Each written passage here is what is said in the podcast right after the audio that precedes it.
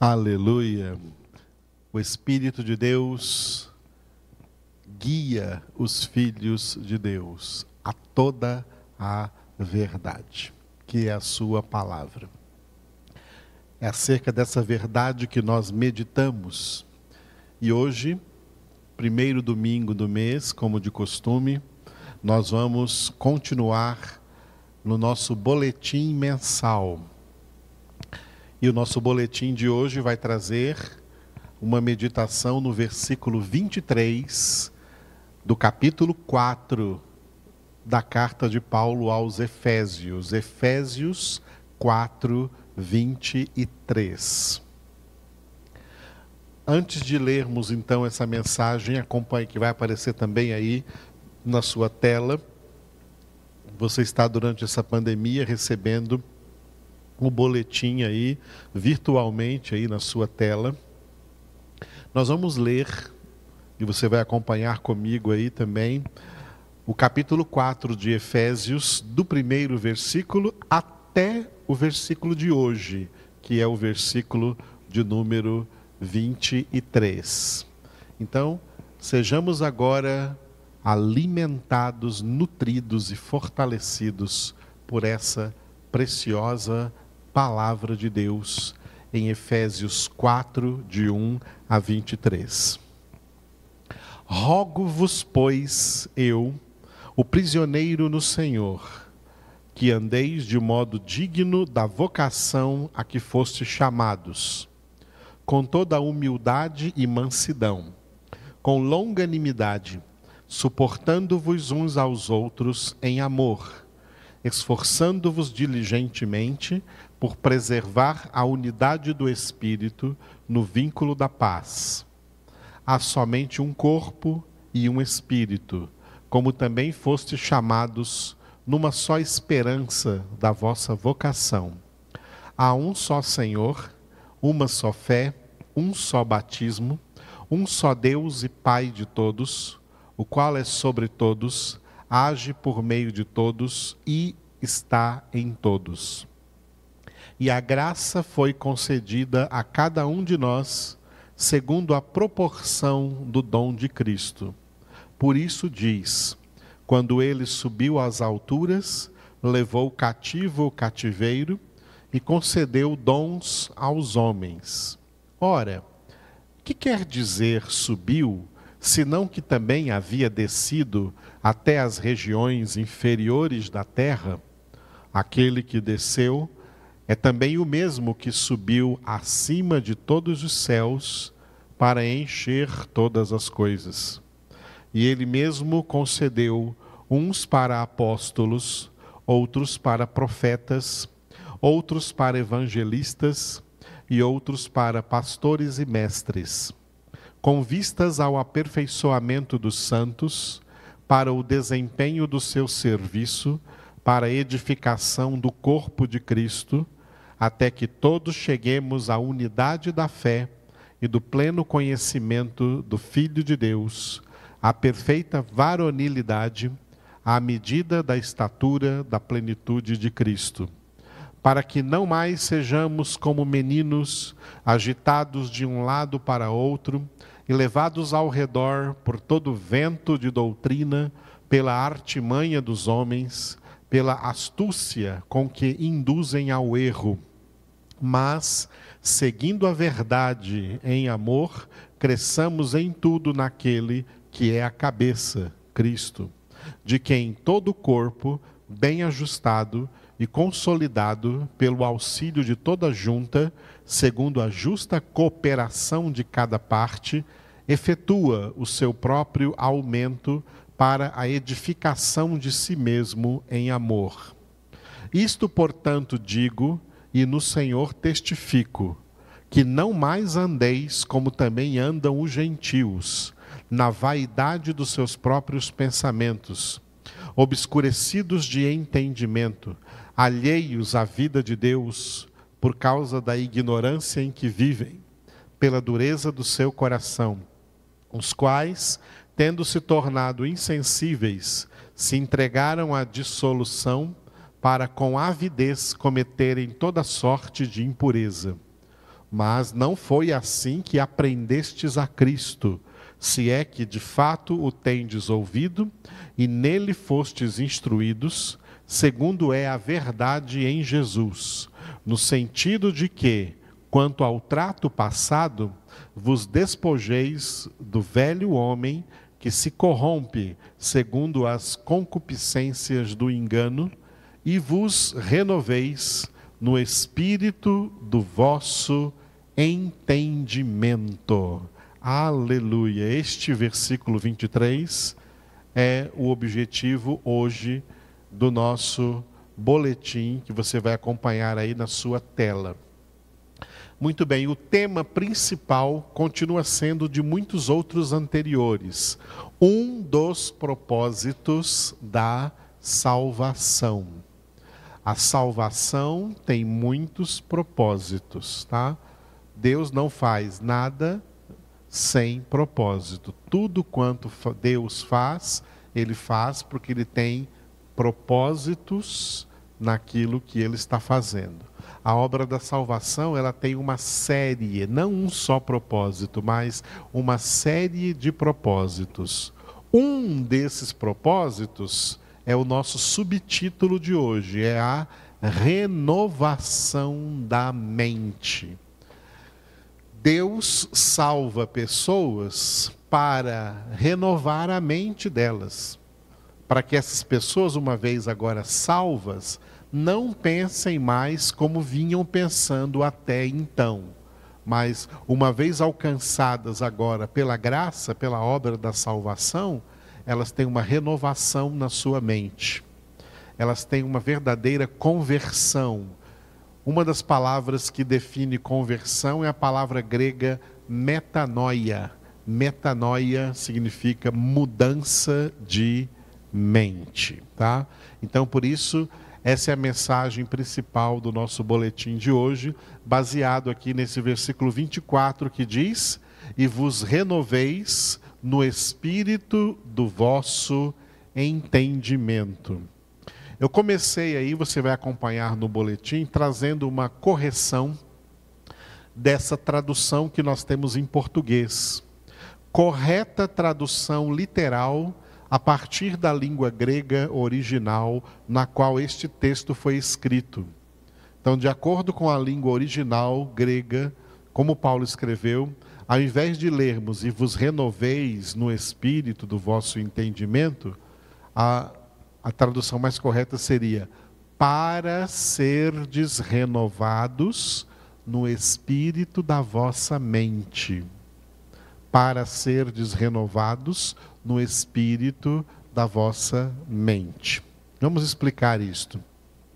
A ligação deste versículo com o anterior o versículo 22 que nós vimos no último boletim, no boletim do mês de junho, a ligação deste versículo com o anterior ocorre por meio de uma causalidade, um movimento de causa para efeito.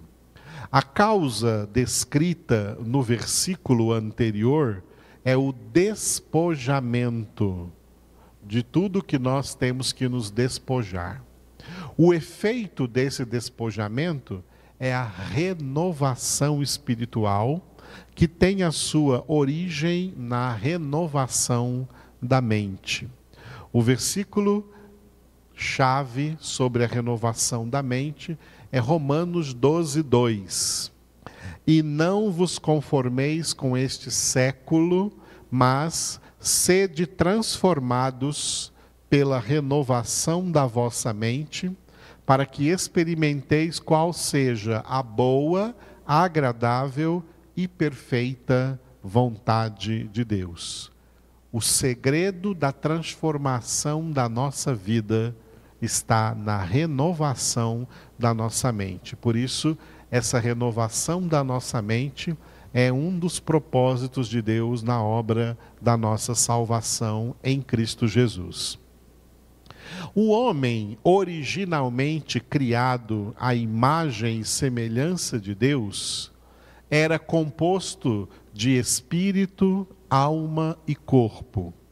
Com o advento do pecado, o homem morreu espiritualmente, ou seja, o espírito do homem morreu e o homem pecador passou a ser constituído apenas de alma e corpo. O corpo é inocente porque ele não peca, mas é conduzido, dirigido e dominado pela alma. Logo, a alma humana foi a parte mais afetada pelo pecado. A alma humana é composta por três elementos principais: a mente, as emoções e a vontade.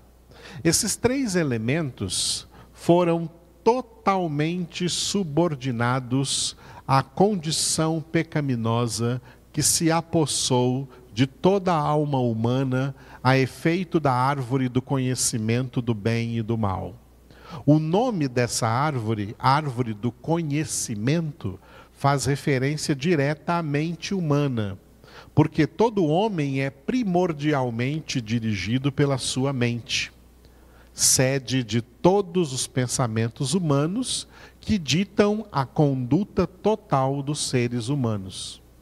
Através das consequências produzidas pela árvore do conhecimento do bem e do mal, Satanás, o pai da mentira, enganou a humanidade na sua origem com uma tendência a cultivar linhas de pensamento completamente desviadas dos pensamentos de Deus, representados pela árvore da vida, a palavra de Deus. Por essa razão, o próprio Deus revelou e falou através do profeta Isaías, Isaías 55, 8 e 9. Porque os meus pensamentos não são os vossos pensamentos, nem os vossos caminhos os meus caminhos, diz o Senhor. Porque, assim como os céus são mais altos do que a terra, assim são os meus caminhos mais altos do que os vossos caminhos, e os meus pensamentos mais altos do que os vossos pensamentos.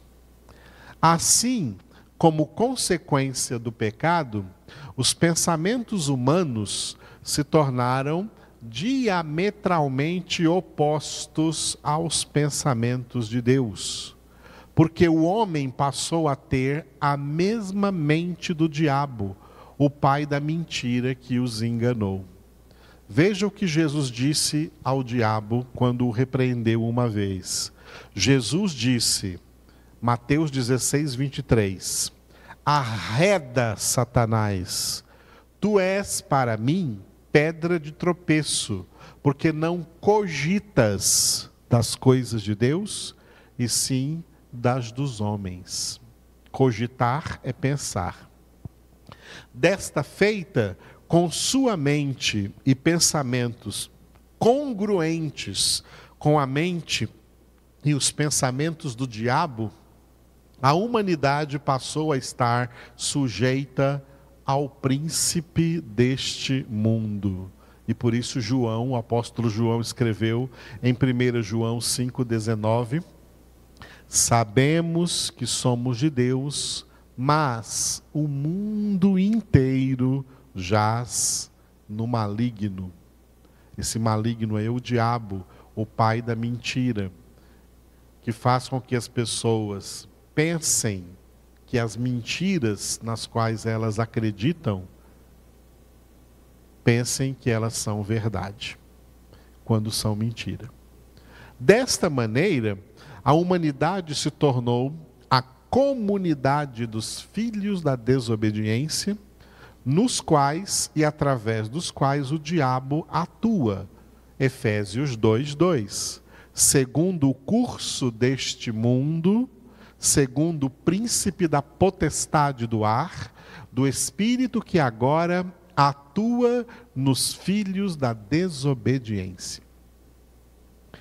A maior mentira criada pelo diabo e muito bem instalada na mente do homem pecador é a mentira de que todo homem é livre para escolher o que quiser que seja bem para si mesmo ou mal. Esta é a razão da árvore do pecado ser do, denominada árvore do conhecimento do bem e do mal.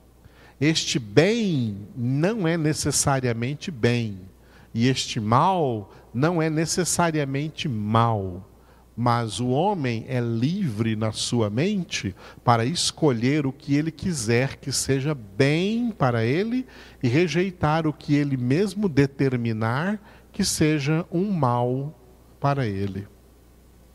Por exemplo, eu gosto de contar uma fazer uma comparação, uma metáfora para entender isso, né? Por que as pessoas bebem? eu fico impressionada como, impressionado como nós vivemos em um mundo bêbado. Como as pessoas bebem. Por que as pessoas se entorpecem? Por que o uso constante do álcool? As empresas, as empresas de alcoolismo, as empresas de bebidas alcoólicas, elas nunca passam por crise alguma, porque as pessoas bebem muito. Por que as pessoas bebem? Por que elas se entorpecem tanto? Bom, um dos motivos falamos na meditação do Salmo agora mesmo. Buscando a alegria que elas não têm. Buscando se alegrar, já que não têm a alegria de Deus em suas vidas. As pessoas bebem. Para a pessoa que bebe, a bebida é um bem para ela. Ela tem a bebida como um bem um bem precioso, um bem que ela gosta, um bem que ela faz, que ela que ela faz carinho nesse bem, ela gosta desse bem. Quem bebe cerveja chama cerveja de minha cervejinha. Meu vinhozinho, meu whiskyzinho, olha que carinho que eles têm com a bebida alcoólica, porque amam tanto isso, porque para eles é um bem tá? Para eles é um bem. Eles estão convencidos de que a bebida alcoólica faz bem para eles, alivia a alma, alivia o pensamento deles, libera geral aí dentro da mente deles. Eles se sentem bem quando, quando bebem, por isso bebem. Se você for pregar o evangelho, eu, eu tenho muita experiência nessa área pregar o evangelho para alguém que bebe, dizer que Deus quer tirar dele essa bebida, para essa pessoa, Deus é mal. Ele vai ter Deus mal porque Deus está querendo tirar dele alguma coisa que ele gosta. Para ele, o álcool, a bebida alcoólica é um bem, e se Deus quer tirar isso dele, então para ele, Deus é mal. Para ele, então, o Evangelho é mal. A Bíblia é má. A palavra de Deus é má porque está querendo tirar dele coisas que para ele é um bem. Foi isso que o diabo fez na mente das pessoas, tá? É isso o efeito da árvore do conhecimento do bem e do mal. Esse bem e mal aí são relativos, tá? Não é o bem supremo que é Deus, não tá? São bem, é um bem relativo, é um bem que alguém escolhe para si mesmo como se fosse o seu bem e rejeitar todo o mal que por porventura venha contra esse bem. É isso que significa o contágio do pecado na vida das pessoas. Assim, se achando livres, todos os homens se tornaram escravos da mentira do pai da mentira, do pecado, da carne, do mundo e do estado de eterna condenação. A única salvação está em outro conhecimento, não o conhecimento do bem e do mal. A única salvação está em outro conhecimento. João 8:32, Jesus declarou: Conhecereis a verdade, e a verdade vos libertará. É muito importante entendermos esse versículo porque ele tem sido usado por aí afora de maneira totalmente incoerente. Jesus não está falando aqui de verdades relativas. A verdade relativa a cada um, a verdade aí que está acontecendo na sua vida ou não está acontecendo na sua vida a verdade de fatos da sua vida ou da vida de outras pessoas. Conhecereis a verdade, a verdade vos libertará. Não, essa verdade não é relativa. Essa verdade aqui é a única verdade absoluta, ou seja, a palavra de Deus é a verdade absoluta. E essa libertação é a libertação do estado de condenação, a libertação do império das trevas, a libertação do estado de pecado, tá? do estado de condenação, para o estado de perdão, para o estado de salvação em Cristo Jesus. É exclusivamente a isso que Jesus se refere ao dizer: E conhecereis a verdade, e a verdade libertará. Tem gente usando esse texto aqui, tá? Até aí para se defender diante da justiça, né? Eu não fiz isso, né? Conhecereis a verdade, a verdade vos libertará. Ou seja, ele quer estar se referindo à verdade dele, a verdade que ele quer que os outros pensem acerca dele, do que ele fez ou deixou de fazer. Não, essa verdade não é relativa, essa aqui é a verdade absoluta. Conhecereis a palavra de Deus e a palavra de Deus libertará você do estado de condenação e presenteará, agraciará você com o estado de salvação, tá? Então conhecereis a verdade e a verdade vos libertará. A verdade é a palavra de Deus. Jesus disse em João 17, 17, orando por nós, ao Pai: santifica-os na verdade, a tua palavra é a verdade. A verdade, a palavra de Deus, é Jesus, é o próprio Jesus. Ele declarou em João 14,6: Eu sou o caminho e a verdade e a vida. Ninguém vem ao Pai senão por mim. Jesus, a verdade, a palavra de Deus, foi representado no jardim do Éden pela árvore da vida a restauração do homem pecador, mediante a obra da salvação de Deus em Cristo Jesus, foi profetizada com alguns detalhes importantes na profecia de Ezequiel. Esse texto que vem agora em nosso boletim é Ezequiel 36, do versículo 25 ao versículo 27.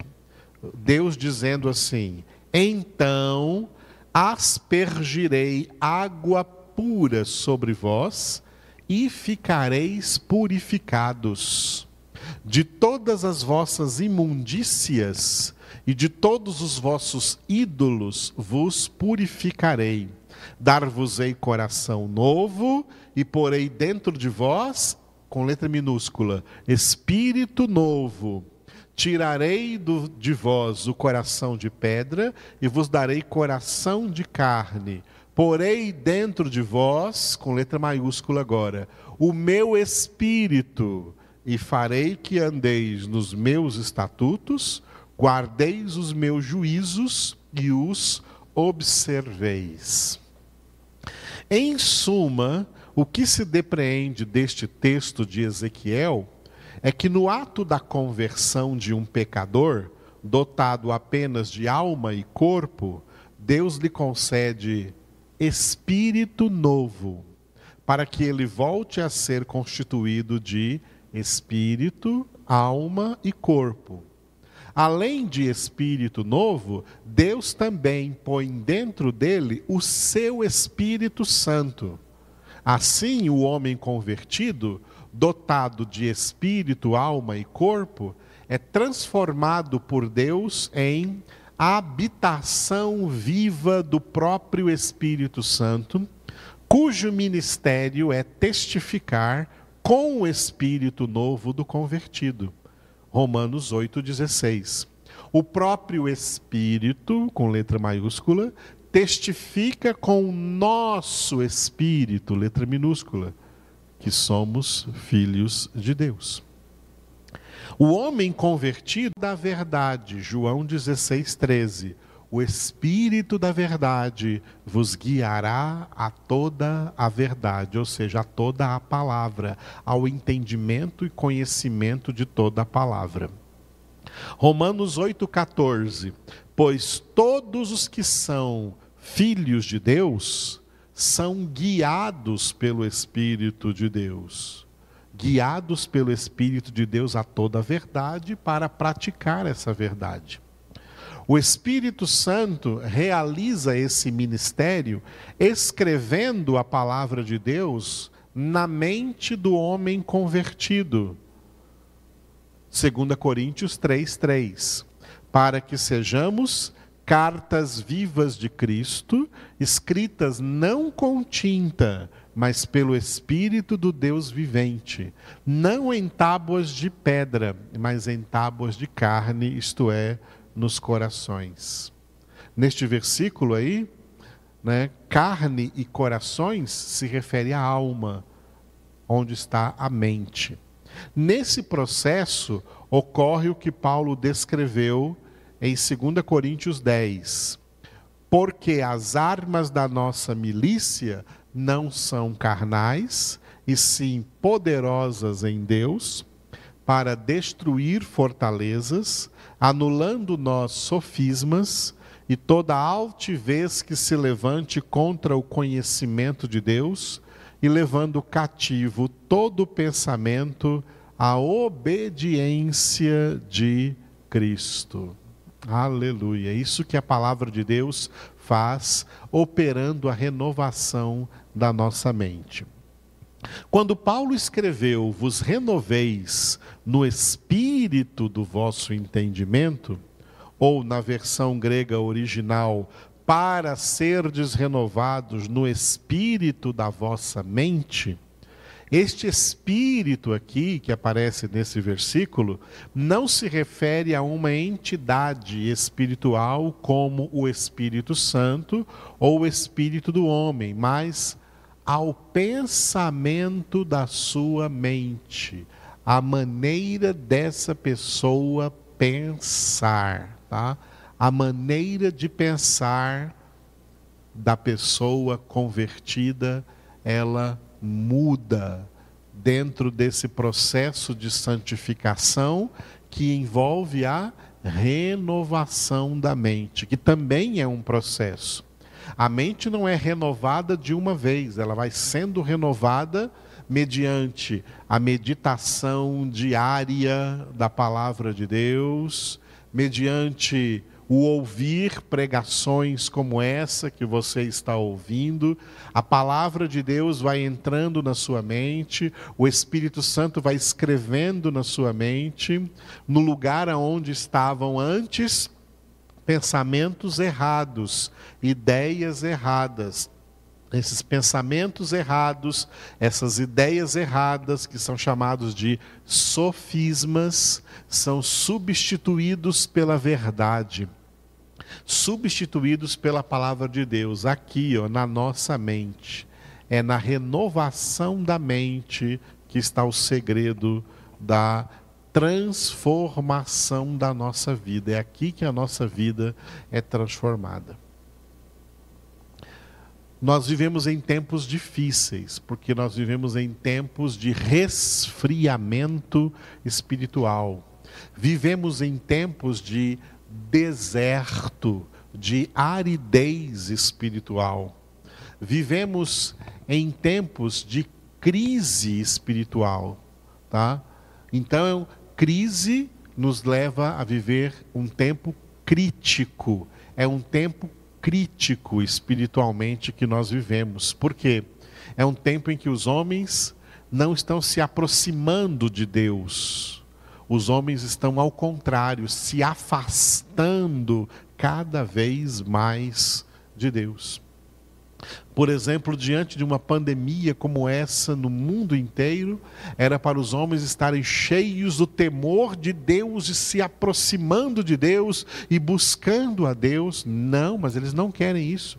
Eles querem negar que está acontecendo uma pandemia, eles não se importam com o número de mortos que já morreram no mundo inteiro e na sua nação e aqui no Brasil.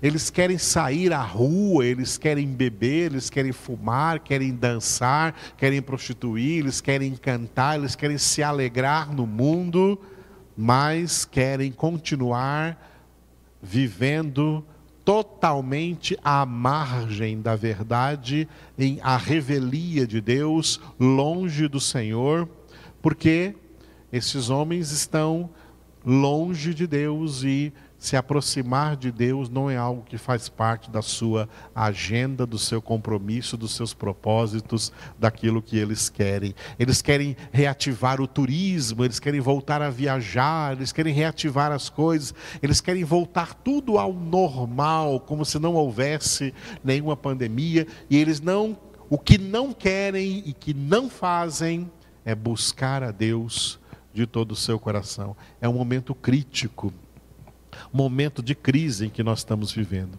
Nesse momento de crise, surgem também outras coisas no sentido religioso, surgem falsos falsos mestres, falsos pregadores, trazendo ilusões religiosas para as pessoas, iludindo-as e conduzindo essas pessoas a misticismos ou emocionalismos e não à verdade e não conduzindo-as à palavra de Deus. E aí o que acontece é que esses misticismos e estes emocionalismos não renovam a mente, deixam a mente vazia, deixam a mente na total ignorância da verdade, na total ignorância da palavra,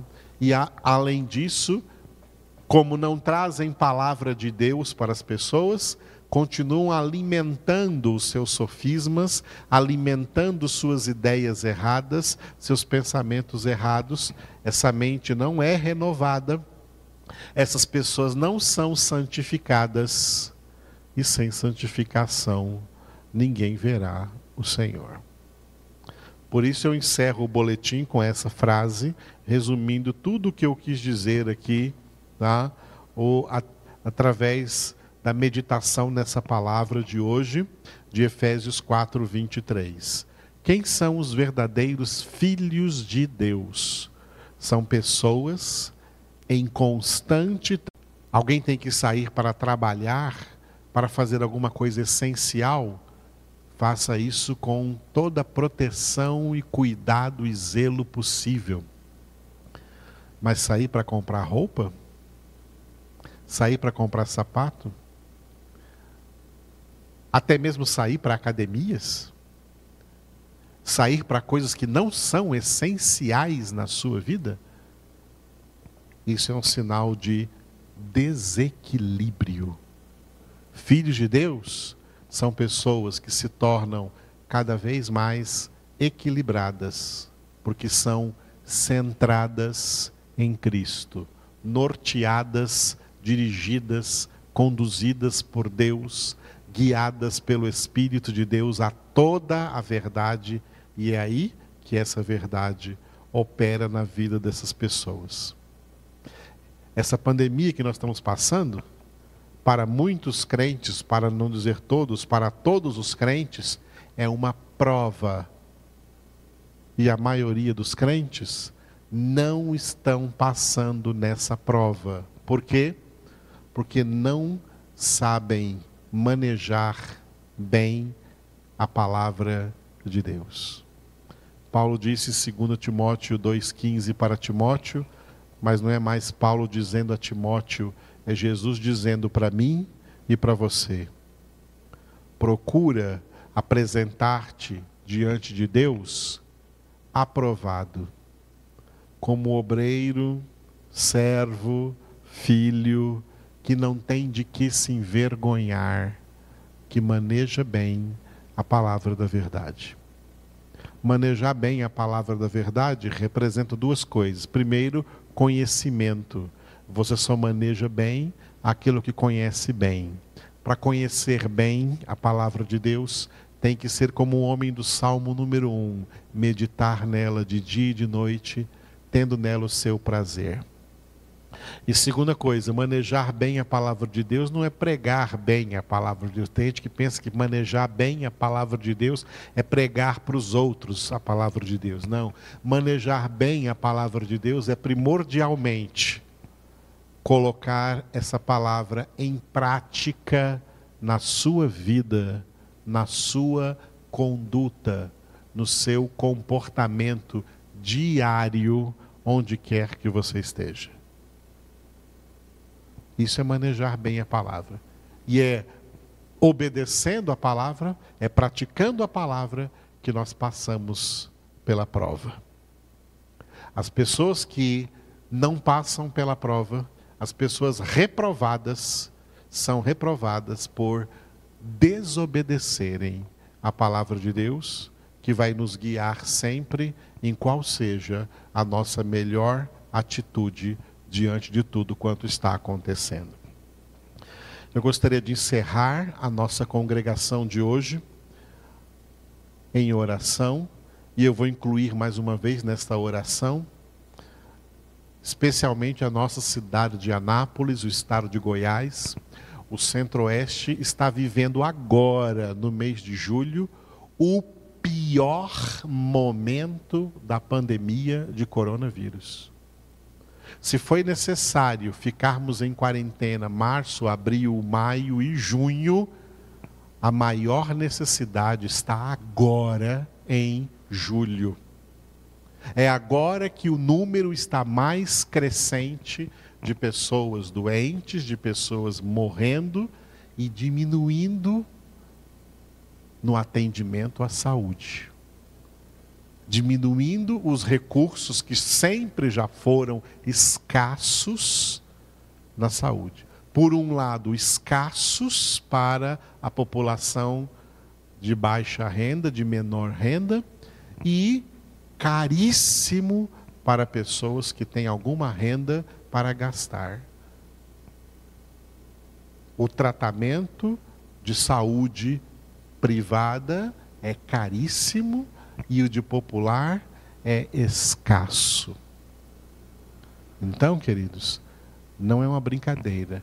Pessoas que têm entendimento, especialmente sendo filhos de Deus, saberão nesses tempos difíceis coerência na sua conduta e responsabilidade em nome de Jesus.